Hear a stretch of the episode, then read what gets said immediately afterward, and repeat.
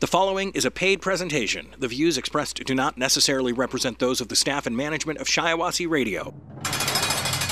This is your cell. This is your bunk. This is the jail visit on Shiawassee Radio, live from the Cofield Oil and Propane Studios. Here's attorney Bill Amadeo. I'm Bill Amadeo from McManus and Amadeo and Grable and Associates. And today we're going to talk about July 23rd, 2004. But I guess there's a story that has to be told to lead up to that. Kind of weird place with this whole thing. Uh, I was talking to Josh Strickland last night a little bit. He needs more content for the jail visit. People tend to want to hear my stories, so here we are. And I was talking to somebody late last night. You know, and it's weird.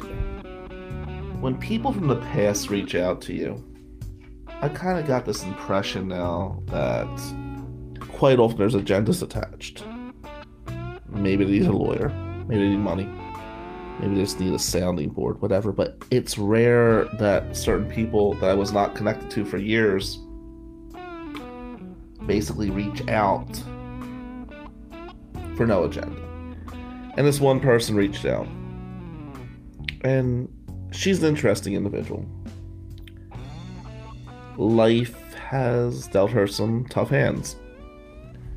And I start thinking about this one time we had a class together.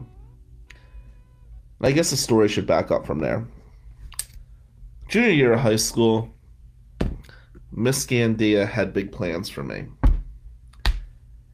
After my sophomore year, she said to me, Miss Gandy, who I love dearly, she wanted me in AP English with Carol Schreiben. And Carol Schreiben, just not my cup of tea. But she wanted me in AP English. She saw my writing ability as a possibility to bigger things, and she wanted me in this class. Now, for those you like to mock my legal writing, understand something. Journalism writing and creative writing are very different. And, you know, I had this knack. So Gandy wanted me in those classes. There was somebody else she wanted in those classes. There was this female, we'll just call her female. I'm going to put names out there. Very different tracks, but this was somebody who came from the same background I came from. And I think Gandy saw potential in the two of us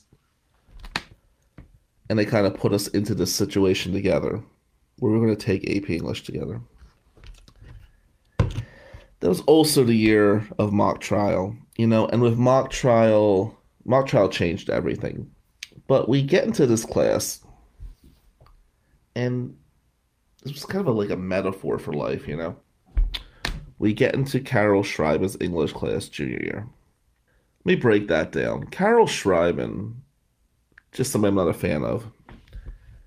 She was like one of these people that thought she was better than everybody else.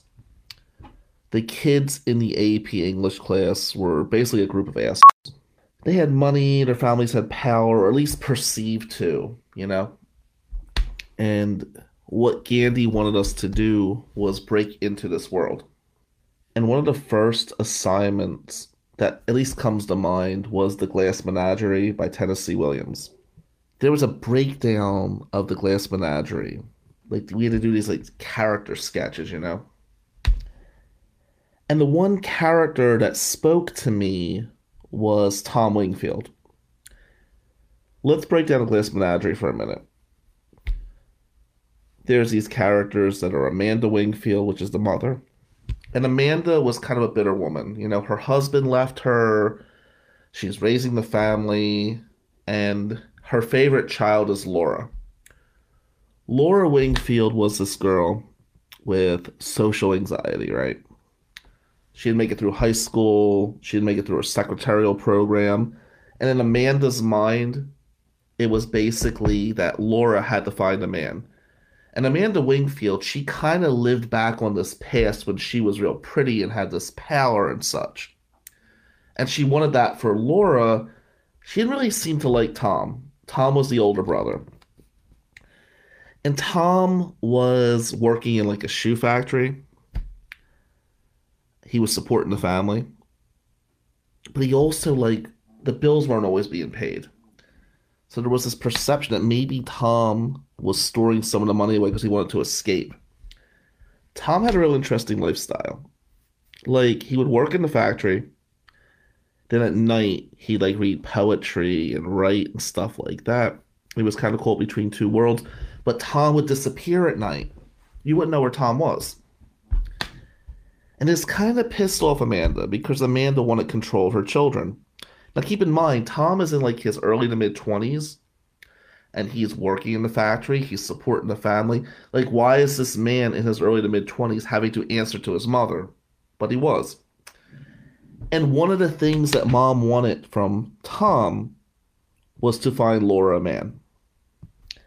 So Tom brings his boy home, Jim O'Connor.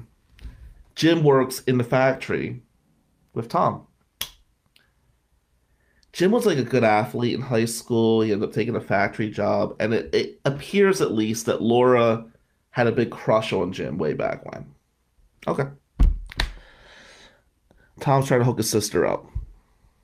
And I think they're dancing or something, and one of the glass menageries falls. She had like these glass things where she kept them like souvenirs, like people would keep like little ornaments today. And when this one piece of glass breaks, it was kind of symbolic that this family was shattered. Turns out that Laura had a big crush on Jim back in the day, and this was like her dream guy. But Laura's got a limp. She's got social anxiety. Laura's got an array of problems physically and socially. Amanda's trying to fix Laura while beating up Jim, while beating up Tom, and all Tom wants to do is get the hell out of there. Tom is trying to find his escape. And there's also some belief that maybe Tom was secretly in love with Laura, and Mr. Wingfield, the father, he rolled. He just left them. It's a lot of weird going on here. But we're doing these character sketches, and that's why I get Tom Wingfield. Now, me and the girl that Miss Gandia wanted to be in these high classes we're working on these character sketches together. I remember that fall, like I'm playing travel baseball and I'm in these high classes. I'm battling dyslexia, I don't know it at the time. And I made the mock trial team. And when I made mock trial, things changed a lot. But I made mock trial during this assignments. We'll get to mock trial later, possibly. Maybe not. We'll see how this goes. But I'm working with this girl and we're going over these character sketches. And to me, Tom spoke to me, you know? Tom wanted to escape. Tom is reading his literature while working in the factory. Tom supporting his family. Tom wants out, man. He wants out. He wants to go. And I thought of myself in that life. I'm like, wow, I want to escape. I want to leave Atlantic City. I want to do this. I want to do that. Tom spoke to me on so many levels. And we had to give oral presentations on these characters. And the girl I'm working with, when I'm breaking Tom down to her, she's feeling everything I'm saying. She was doing Laura's character sketch. So her and I are working late one day in Miss Gandia's classroom, and I'm breaking down Tom and she just starts crying, saying, Oh my God, you just get it. And I said, Do you see how Tom is like us? We're both these poor white kids who are minorities in our neighborhood. We're trying to get into college, trying to do this, trying to do that. And she felt it. What I didn't know at the time is she was kind of dating this guy from Margate. Now, Margate, we talked about Lake City before, right? Separation of powers. Atlantic City, Brigantine this way, Ventnor Margate that way, wealth this way, poverty that way. Caucasians this way, minorities that way, being white in the minority area. This influx. But in this class, we're put between two worlds. What Miss Gandia wanted us to do was break into that world. That's what this was all about, right? Pretty girl. And this one Margate guy is kind of seeing her on the side but she's excited. He's a Margate kid with money. He likes me a little bit. But she's not telling me this because, in some ways, we were connecting but I didn't fit into that world. She was going to fit into that world easier than myself. But I'm breaking down Tom Wingfield. Okay. So we get into class and we're doing our oral presentations. And Tom Wingfield comes up and it's my turn to speak. So I'm breaking it down. Like he wants to escape. Tom is burdened with these responsibilities, but he's truly an academic at heart. He wants to leave the family. He wants to make his own way. He wants to do this. He wants to do that. And I'm the only one that sees Tom Wingfield in this light. And the class starts laughing. What I heard from the class was Tom's a factory worker. He just wants to find love. He wants to fit in with his family. Like, are we reading the same thing? No, that's not what he wants. He wants out. Don't you see it? Well, where's he at, the end of the night? I'll tell you where he's at. He's either having an affair with someone, he's either fighting his homosexual tendencies, he's either trying to find other people to read literature with, but he doesn't want to be in that fucking house. I can't be the only one that sees this. And back then in the 40s, he couldn't really be himself. Where I was going was, I'm this white kid from the ghetto. I want the out. I relate to Tom. And the girl that Miss Gandia put me in the class with, they turned to her. What do you think of Bill's analysis? Now, she was crying, so connected to my analysis 48 hours before. And she says, I don't see where Bill's going with this. I think he's wrong. Really? Now, I'm not throwing her under the bus because we were sharing our notes and stuff, but why'd she turn on me? What happened here? Day later, we go back to Miss Gandia's classroom and I break things down for Miss Gandia. And the girl goes, Well, look, I was just scared to say what I thought about the analysis. I didn't mean to throw Bill under the bus, but I was scared. And Miss Gandia is kind of furious. Because Miss Gandia, and this was a metaphor for life, she goes, I put you guys in that classroom to see things differently. I put you guys in this classroom to speak your mind. Bill did that. You didn't. She goes, if you do not have the free flow of expression, if you don't use your brilliance and your work ethic to escape these barriers, you two are never going to leave this area. Do you get that? There's going to be a wall up. You have to beat through that wall. And Gandhi goes, I want you both out of that class. She goes, Amadeo, you're doing the mock trial thing. But what this woman's going to do, Schreiben, in her opinion, well, she's going to fail you both.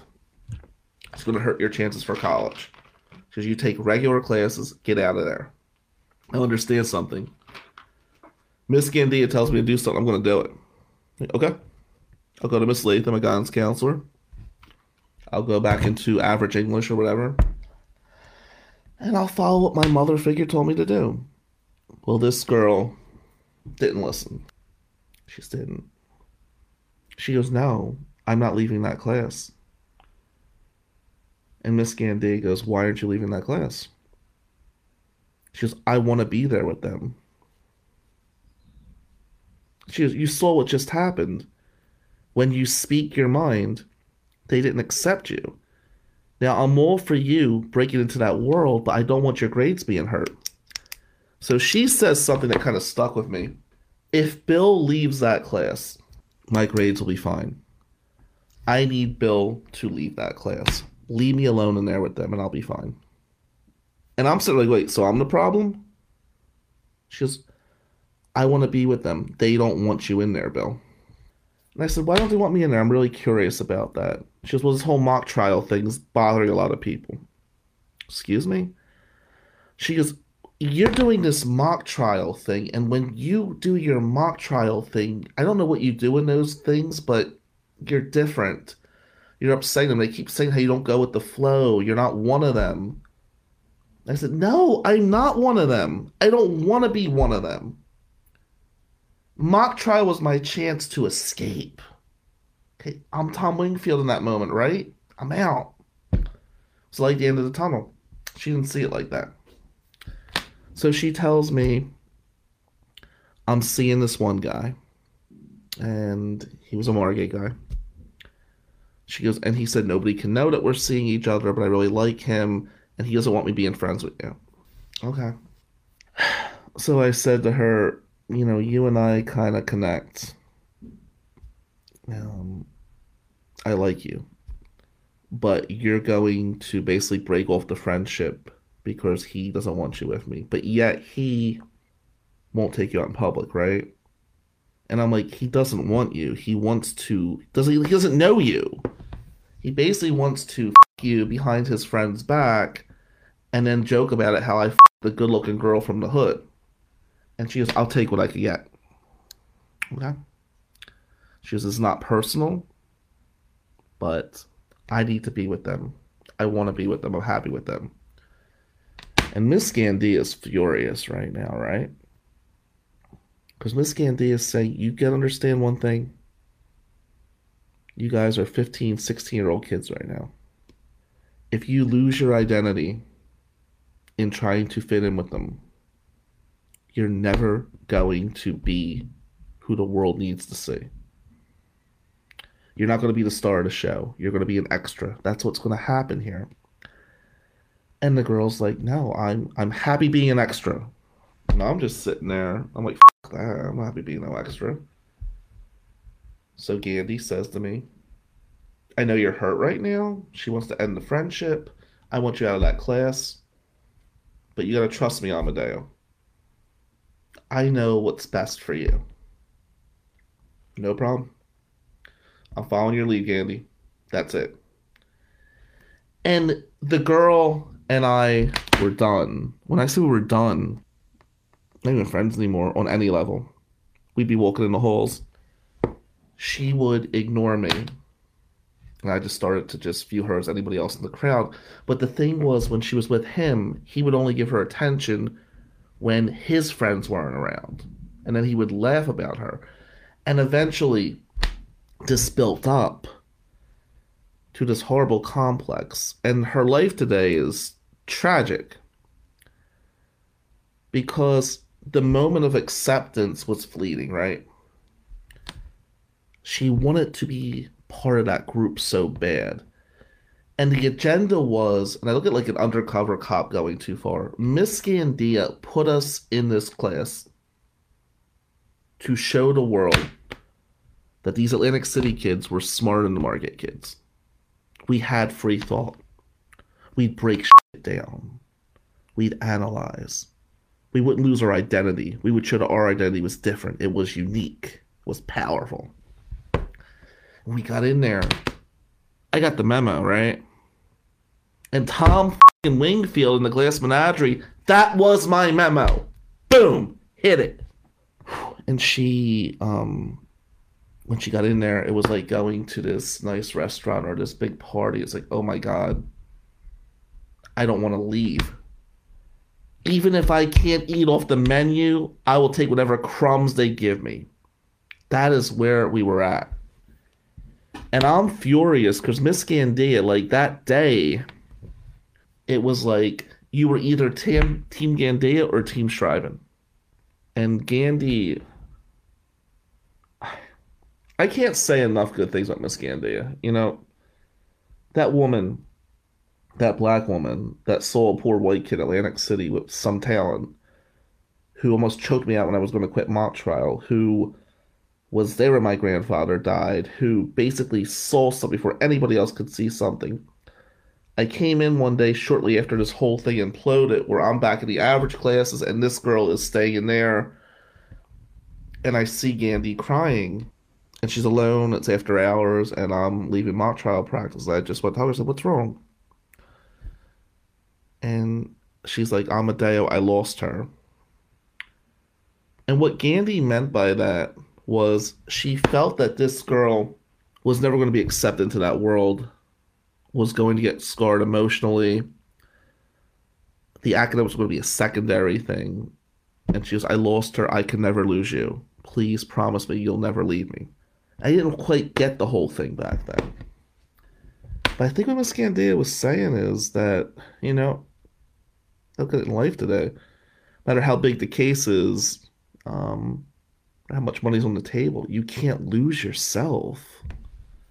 That's a lot to swallow for a 16 year old kid. When I look at the girl, I feel bad for her today. You understand where we came from, right? Where we came from, brutality, man. It's just the beatings and the fear and being a minority kid in the neighborhood, understanding that we didn't fit into that world. And when we get in there, there was like emotional manipulation in the suburbs versus physical brutality in Ducktown and back in Maryland and Virginia Avenue Courts. We go on and on. And she saw a lifeline. She sold this lifeline to fit in there. I'm not hating her for that. But we lost something along the way. Like our mission was to show them that we were just as good, if not better. And uh, when Gandhi wanted me out of AP English, that was fine because I only was there because she instructed me to do it in the first place. And I guess what it came down to, even being broke at 16 years old, it was I didn't want that world. I wanted the approval of Miss Gandia. That's what I wanted. And I figured the benefits of that world and all that would come on my own terms whenever that would happen. But if I listen to Miss Gandia, I'm going to get where we need to be. And with her, it was kind of like I see a way in. And by seeing a way in, I also saw a way out. I see a way out of poverty, right? I don't have to walk home and worry about getting beaten or raped. They like me. They'll take care of me. They weren't going to take care of her. She missed that. And there were so many reasons to like her. But the one thing I wanted to break down to her is they don't know you. They wouldn't understand you. You're breaking in because you have a pretty face, a nice body, but they're not inviting you to their homes. They're not bringing you to the prom. They're not taking you out in public. They're using you because they viewed your desperation to be in that world. It was so clear. It's like playing poker with somebody and they're showing you their god cards. And it was this moment where it's just like, huh, what do we do? And when we separated, um, to me, choosing Miss Gandia over the initial benefits of fitting in wasn't even a debate. I viewed Miss Gandia as somebody who was going to guide me through the chaos. And when you were sliding through that chaos, right? Um, when you broke into that world for a minute, they put down Miss Gandia. Carol Schreiben would say things about Miss Gandia, and I would defend her. And the other individual would just sit there and nod because I couldn't be kicked out of that room. I'm finally in that room, they're saying to themselves. When you come from where we come from, you get two types of personalities, right? There's either the person who evolves into that world. And when they get there, whatever it takes to stay there, they'll do. That may mean turning on loved ones, turning on friends, whatever, but I have to stay in that club. And then there's the other personality. The other personality is like, I don't give a f- if you like me or not, I'm going to run you over if I have to. That's what Miss Gandhi was trying to tell us because that personality was going to sustain a lot longer than the other. There's times we have to mold our personalities to fit into a situation. You can't walk into certain courtrooms and just say, hey, you. But you could learn to say you in a manner where you maintain who you are and you advocate for your client. But you just don't roll over because you want to stay in that courtroom. And today, um, I think back to AP English. And it was not a fun few months in that class, but it set the tone for so many things. It made me understand stuff. Made me understand the differences between people. Made me understand just how genius like Dolores Gandia was. She put us into an emotional scenario which was either going to make or break us, and she did it for our benefit. Always be grateful about that. Miss Miss Gandia every day. All right. We're not going to get to the mock trial thing today. Um, I'll get into another time, but that was AP English, Glass Menagerie, Tom Wingfield, and two kids from the hood that were put into a very unique academic situation. The Jail Visit with attorney Bill Amadeo from McManus and Amadeo. Connect with McManus and Amadeo at McManusAmadeo.com or call 800 392 7311. This is The Jail Visit on Shiawassee Radio. Let me just tell you, um, think sometimes in life we just um, we lose sight of things and lose sight of people. You know, we move forward, we leave things behind. Sometimes intentionally, sometimes unintentionally. And I was in the gym yesterday, and um, I got my Spotify on, and a song suggestion came on, and it was Dramamine by Modest Mouse, which I think was 1996. I'll post a song later. If you never heard Dramamine by Modest Mouse, it goes on for like five minutes. There's only like two minutes of lyrics, but it's pretty powerful. And it made me think of somebody. Somebody from the past. Kind of an ex, kind of not an ex, but I'm going to tell the story today.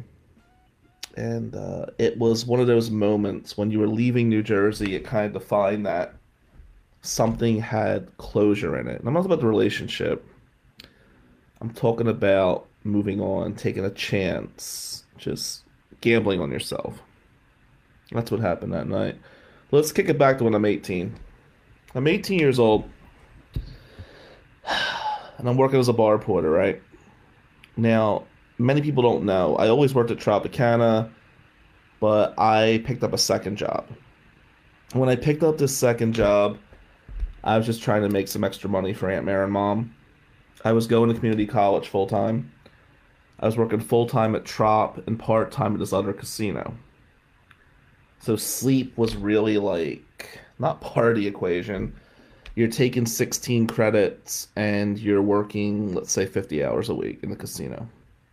And the casino taught me so many things. And I look back at my time at Tropicana as a pretty powerful experience. There was so much intellect at Tropicana, and people don't realize that. I've always said I learned more bartending than I ever learned studying for the bar. But I'm 18 years old and I'm a bar porter. I'm at this other casino. And it was different because at Tropicana I had my group of friends. At this other place, I was just kind of a loner. And they sent me down to this service bar. Now, for you guys outside of Atlantic City, a service bar is where the cocktail waitresses get all their drinks to go serve to the customers. And I get thrown into this bar, and the first thing they tell you to do is cut lemons up. Okay. So I start cutting lemons. There's this girl in the bar. She's a cocktail waitress. She's about 21. Now, at 18, a 21 year old seems like an older woman, you know? she was beautiful. And she had like this fiery personality. And she says to me these lemons are too big william. You're supposed to make them smaller. Like oh okay. She goes if you don't learn how to cut the lemons one day when you're a bartender 20 years from now you're going to have bad lemons. And she laughed. I said yeah okay thanks for the tip. And i kind of chuckled and she goes what's so funny william and i'm thinking to myself i'm not going to be working here 20 years from now but I'm thinking that inside.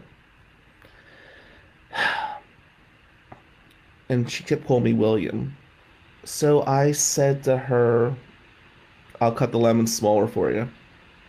She kept calling me William, like antagonizing me. I hate the name William. So I said, you know what? Can you just call me Bill? Bill would be a lot better than William. She goes, you know what? Why don't I just call you B? She goes, B seems fitting. I said, why B? Just because it's the first letter of Bill. As South Jersey people, we cut names short. She goes, and I like the letter B, so just deal with it. Okay. Whatever. So here I am cutting up these lemons. I get my break. I go up to the cafeteria. I'm sitting alone in the cafeteria, and I got this book out. And I was like studying for a was like a book report that Tom Bogosian at Atlantic Community College made us do. He was still making us do book reports freshman year of college, and Tom Bogosian was an ass. He was somebody who couldn't make it as a writer.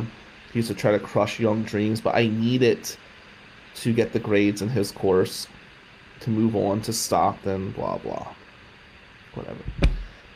So I got my book out and I'm taking notes. And she comes up to the cafeteria. and She sits down with me.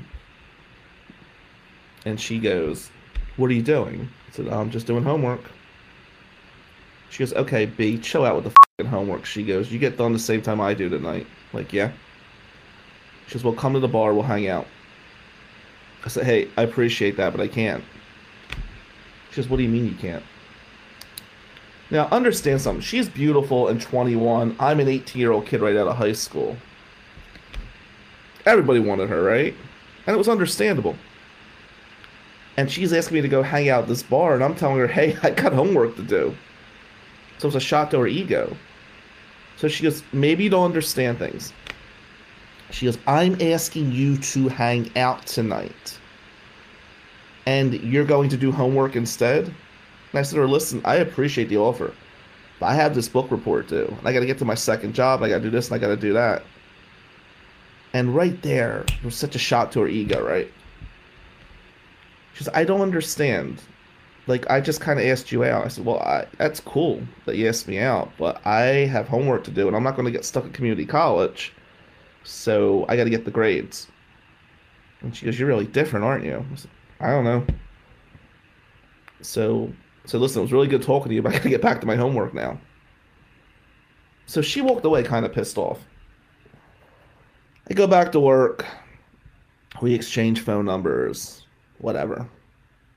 So she tried to go out with me a few times, said, Listen, I can't do it around my work schedule, so understand this. So she's getting really pissed off. She's, you know, here I am asking this kid out who's three years younger than her.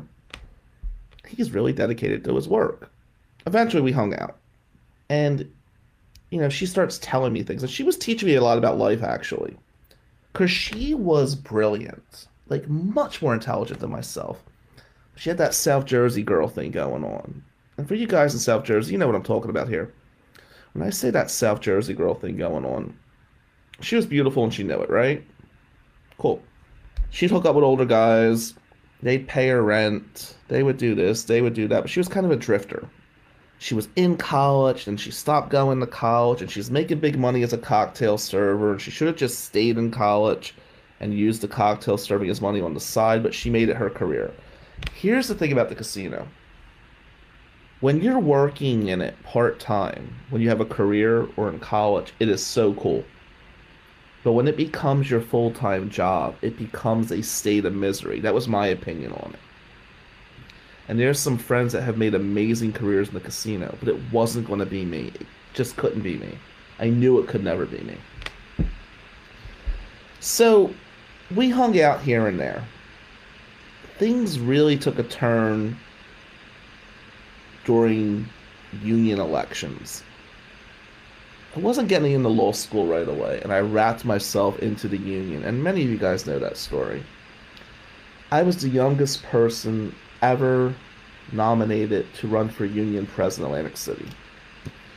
And Bob McDevitt and I had wars Bob McDevitt's the union president. I think he's still the union president.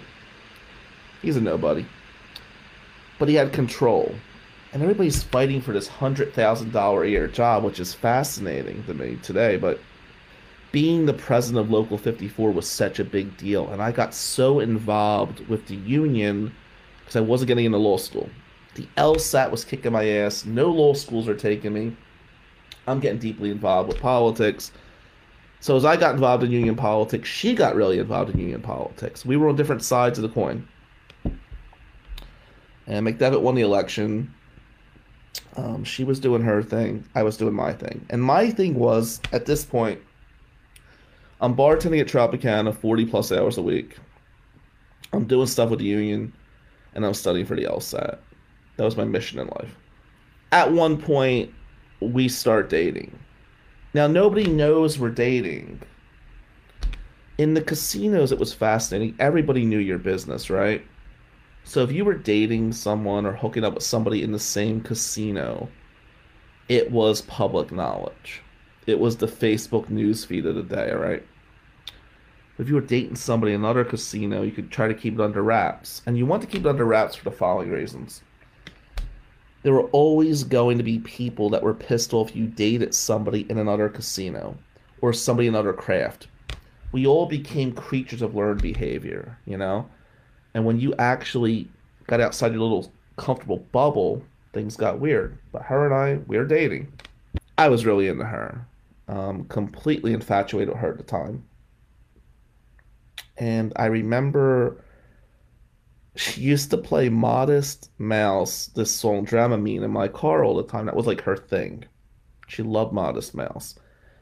She had her issues, as did I. When I say I had my issues, my issues were I had to get the f- out of Atlantic City her issues were she was trying to find herself. And remember one year for her birthday, I got her these what I thought were amazing diamond earrings at the time. I paid $750 for these diamond earrings, which was a shitload of money back then. Today, I wouldn't even give that as a gift. It'd be like whatever, but back then, that was a big number for me, right? And she loved these earrings, but after she got the earrings and it was her birthday, we just kind of split she moved on to some older guy or whatever. With somebody with more money at the time. And we kind of lost track with each other. We were cool though, you know? We were definitely better as friends and lovers, in my opinion. But she had a way of coming up with this sense of brilliance, right? She was a good poker player too, so we had that in common. She used to do this thing whenever she was kind of nervous, it was like a tell. She didn't smoke a lot of cigarettes, but she would smoke a cigarette and do this thing where her hair would come up over her eye, and that was her way of communicating without saying stuff. You learn this later in time. Anyway, we went our different ways. She ends up going to the Borgata. She's not there anymore, but she was a Borgata babe. When the Borgata opened up in Atlantic City, a bunch of the beautiful waitresses all left their casinos to go over to the Borgata. They were making money hand over fist. They were in the Borgata magazines and the Borgata calendars and all that other stuff. And we'd see each other once in a while high and by, but that was it. I didn't think a ton about her at that point. She's at the Borgata, I'm at Trop, and I'm going to get in law school. I know this. I get in, you know, and I told a story in 2004 how I got into Cooley and I just said, screw it, I'm leaving. Now, here's one thing about her. She used to wear like these real stylish mittens, right? They were like kind of her thing. It was like one of her calling cards. And one night, I'm leaving Tropicana. I'm going over to my condo, which is like two blocks away. And I see this mitten on top of my antenna. That was her way of saying, call me. So I give her a call. I'm like, hey, I think you left something at my house. And she's like, yeah. She goes, we need to talk. Okay.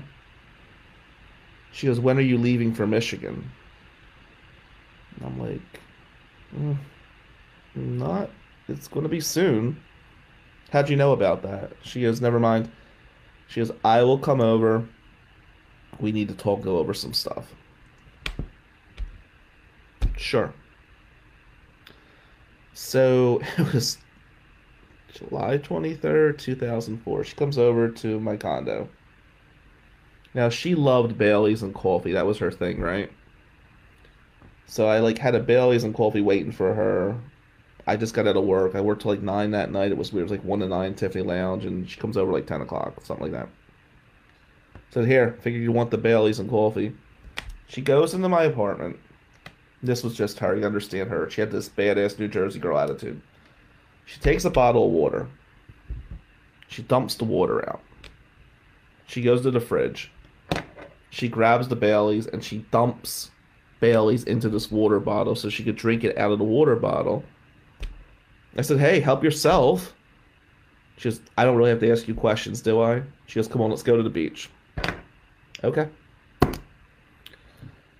So we're we walk down to the beach. She's got her Baileys in hand.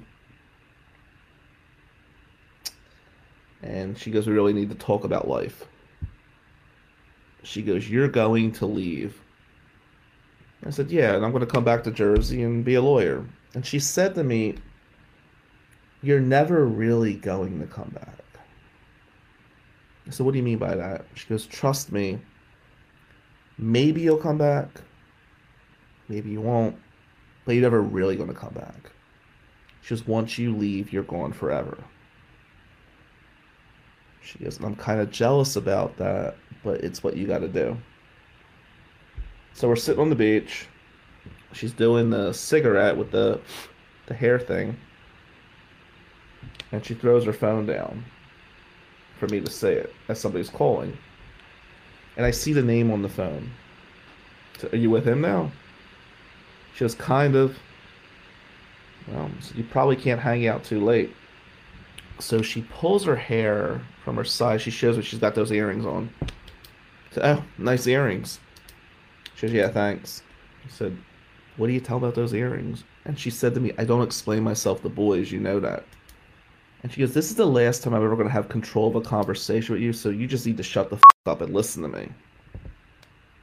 Okay. And we just talked, and she goes, listen, you were always different. You were always unique you had something nobody else around here has. You were never going to stay. She goes, and I always felt this insane connection to you, but you were just so different than me. And when I heard you were going to Michigan, she goes, part of me just dropped. Just because I always knew you were going to leave. I didn't know when or how, but I knew you were going to leave. She goes, I'm telling you this, B. When you leave, you're never truly coming back. Going to get in the car. And it's to be over. We're all to be in memory. She goes, You'll tell people about me one day. You'll say there was this cool girl that was a few years older than you, and you bought me these nice earrings, and we had a deep connection, and I gave you advice on life, but that's to be it. We just talked all night. And uh, at the end of the night, I said, listen, I know this sounds crazy, but why don't you just come to Michigan with me? You're not happy here. I got some money put away. I'm going for this little school thing. I said, everything. Just go. And she laughed, and she says to me, uh, she says to me, I'm a Jersey girl through and through. I have control here. She goes, I go to Michigan with you. Within a year, there's going to be some little academic that's going to be in love with you. You're going to forget about me. I'm not losing the power I have here. She goes, I have power here. And you're going to have power everywhere but here. And it was really fucking deep to hear her say that. You know, you're just sitting there like, holy shit. It's one of those moments in time. And um, I saw her cry. And I gotta tell you, for a girl this tough, she never showed emotion. And I'm watching her cry. And she takes off the earrings. And she puts them in her hand.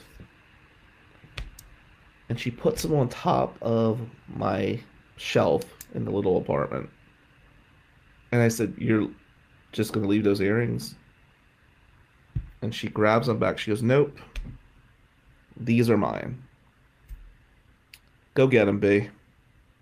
She walked out the door. Now, I knew at that moment there's a few things you could do.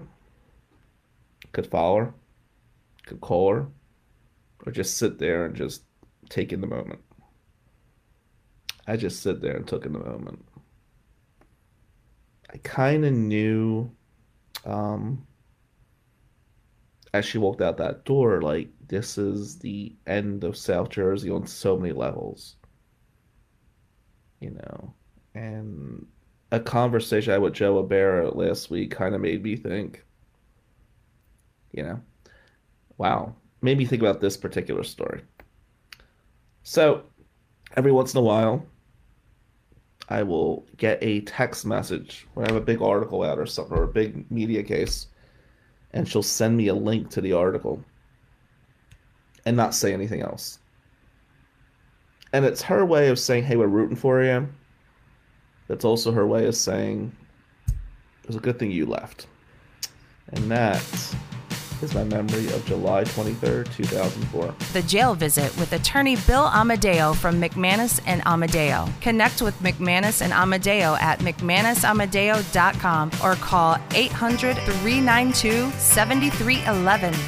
This is The Jail Visit on Shiawassee Radio. Today, Scott Grabel and I had a discussion about how, when I was a kid, I actually applied for a bartending job at his father's bar and I was bartending at Tropicana full time, and I applied for a part time job at Grabel's. And for those of you don't know, Grabel's Atlantic City, it's like an Atlantic City establishment. Like Grabel's was a historic bar, and Scott's brother Mark turned me down, said I had lack of experience. And great Scott Grabel said today if he had known that Mark Grabel turned me down from the bartending job, he would have hired me at his firm. So we slipped through the human resource department there. Anyway, third term at Cooley. We are off academic probation, and one of the requirements of being on academic probation was you had to attend these ARC seminars. And ARC is the Academic Resource Center, not to be confused with the other ARC. The ARC had these seminars that were mandated. Well, now I was off AP, but I kept going to these seminars. And Dr. Wilson would be sitting there and she'd be like, Oh, so I see you're still in academic probation. I said, No, I'm just attending these voluntarily. And the confusion on the face that you would do extra work when it wasn't required was very bizarre. But I was attending all these extra seminars. I looked at it like it was free tutoring. That term, I had three classes. I had research and writing, with Eileen Kavanaugh. I had Civil Procedure 1 with Al Lynch, who was a former judge. And I had Crim Pro with James Peden. Research and writing was kind of a useless class, in my opinion. No problem with Professor Kavanaugh, but you know, they used to like make you run in circles. And no matter what you did with your writing, it didn't seem to be good enough. I ended up doing fine in the course, but it was a bizarre, like, chasing your tail mentality. And I remember all the ones, all the students that really killed it in research and writing and were the great writers didn't really do much in the real world. But that course was kind of bizarre. It could totally. You were basically assured of a decent grade if you fulfilled all the requirements, but to say you learned something just really wasn't there. So I mean, it happened. Research and writing was just like messing with your mind a little bit. Civ Pro one. Al Lynch. What an amazing guy. Professor Lynch was a I guess he was a retired judge at that point. And this man, he spoon fed you the rules of civil procedure. It's one of the few classes at Cooley where I can actually say it was practical. And obviously, I'm not a civil litigator today, but the things we learned in Civ Pro 1 with Professor Lynch, the guy really cared. He had office hours every week, which was like free tutoring. I used to go to my class on Thursday afternoon, then attend a second class on Monday afternoon. And hearing that information a second time I mean, memory was big in his course, and the guy truly wanted his students to succeed. I can't say that about every professor at Cooley, but I will tell you, Al Lynch was a great guy. Hope he's doing well. Truly a good man, a great professor. He wanted you to learn. And some of my fondest memories of Cooley are in Professor Lynch's class. And then we had James Peden for Crim Pro. What I could say here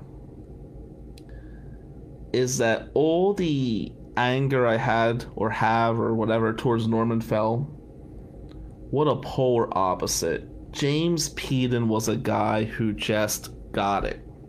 He taught you criminal procedure like somebody who wanted you to be a great criminal lawyer. He broke down the course, the Fourth Amendment and the Fifth and Sixth combined, but the things he taught you on the Fourth Amendment, he had such a passion for the topic. The warrant requirements, the warrant exceptions, there were so many things that Professor Peden broke down in such detail. He gave such practical experience it was an honor to be in his class. And like Professor Lynch, I used to go to classes twice a week. So, explain something here. To explain something, I should say. You had a three hour class once a week. That's what you were required to do at Cooley. What I used to do is go to my required class, and then I would find out when my professor was teaching another class and if I was allowed to, I would sit in there an extra three hours. And I know certain people had a problem with that, but it was like learning the stuff two times. And that would be like a mechanism for later in my career. Like if I listened to it more than my competition, if I studied it, if I practiced it more, you know, you get good. My uncle used to say, if you take an asshole and put a pool stick in his hand eight hours a day, he'll become a good pool player. So now, if you wanted to actually learn Crim Pro and civil procedure, let's do it twice. Let's break it apart. And it was third term of law school was a pretty fascinating term. And other people, there were other Crim Pro professors that, in my mind, couldn't hold a candle to James Peden and I will get into a special Peden story later. But remember, like other people I know had Professor Beery. I never really cared for Professor Beery because he used to do this thing where he wouldn't actually teach like in a traditional manner. You had to cite a case to do your essay questions. And Beery, you know, I remember years later, Beery and I had become Facebook friends and I explained to him there was some drama going on at Cooley, and he said, You're deleted and blocked. Like, the guy had a really big ego. I know he's a tenured professor there, but I will tell you, the fact that Brandon Beery is a tenured professor and James Peden is no longer employed, you could see why there's certain problems at Cooley. Because Peden, Peden not only cared, he dug deep. And I'm going to give you an example. I was at his office hours one day there was free tutoring going on. He had me reading something, and my grades went way up my second term, mainly because I was able to type my essays. And Peden realized I had a form of dyslexia. He experienced it before. What I actually had was dysgraphia. Dysgraphia is like a form of dyslexia where my handwriting, and everybody knows how bad my handwriting is, but you would see words in reverse, and when you would handwrite it, it would come out in reverse. So it made things really difficult. And James Peden told me of these tests that were out there, these exercises. So I would do these things with my eyes and these brain teasers, and it would help compromise, combat the problem I had with dyslexia. And I will simply say if it wasn't for James Peden, I know I wouldn't be here today. Um, what a major asset to the criminal law community. He worked with my firm briefly for a while, about a year or two ago. And I mean, I think the drive was a little much for him. He's an older gentleman now, but I will, and I would gladly give Professor Peden work if anybody's looking for a legal writer or somebody just to pick their brain, it doesn't get better than James Peden. Jim Peden is what criminal law is supposed to be. He's someone that saw a problem I had and addressed it. Took the time to do so when he wasn't required to do so. And he was truly an inspiration.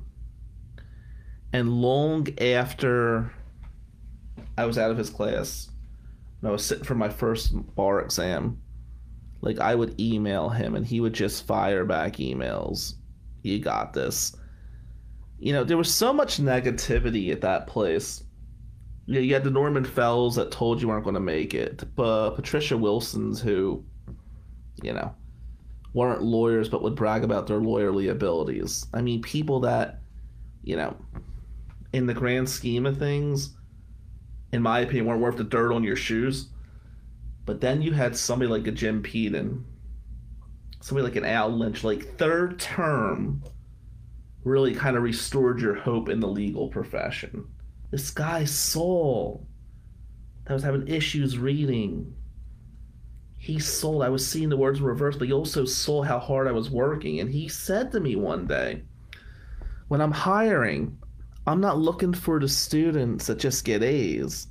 I'm looking for that B and B minus student, the ones that got to work their ass off, because they're the ones that are going to win those trials.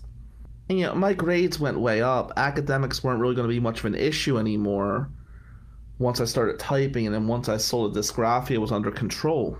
But at that point, you know, it was still kind of a touch and go situation. And having Jim Peden and Al Lynch my third term was such a huge, huge edge to me.